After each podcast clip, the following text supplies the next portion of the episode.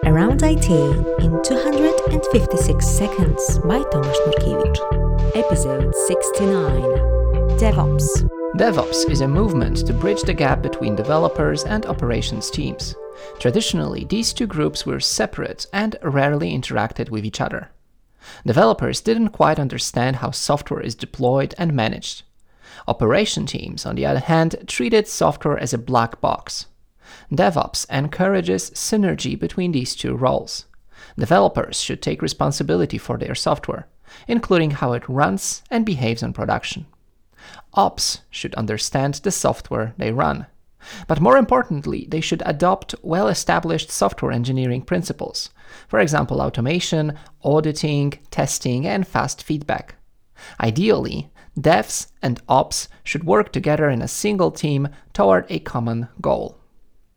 Modern teams that practice DevOps have a few characteristics. First of all, continuous integration and deployment workflows. That includes infrastructure as code. Tools like Terraform describe our infrastructure in a declarative manner.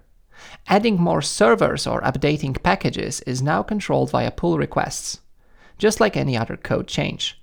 But it gets better. Such a pull request may include automated tests and even cost estimation. You know, how many dollars will you have to pay extra after merging that PR? By the way, paying close attention to cloud costs is another movement called FinOps. When cloud pricing is so fine grained, every tiny infrastructure change can be measured. For example, does adding a new database replica to improve redundancy make economic sense?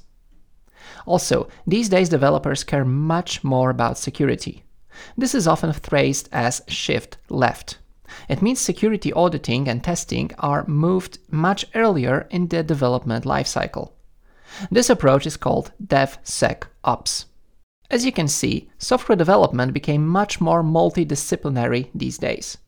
But that's a different story. Anyway, what about developers? They no longer simply throw jars or DLLs over FTP so that someone will deploy it somehow. Instead, the software is written in such a way that it's easy to deploy anywhere. For example, developer packages their application in Docker containers.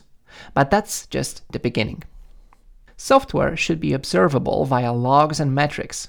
Every application should be able to tell if it's a healthy and how it's doing.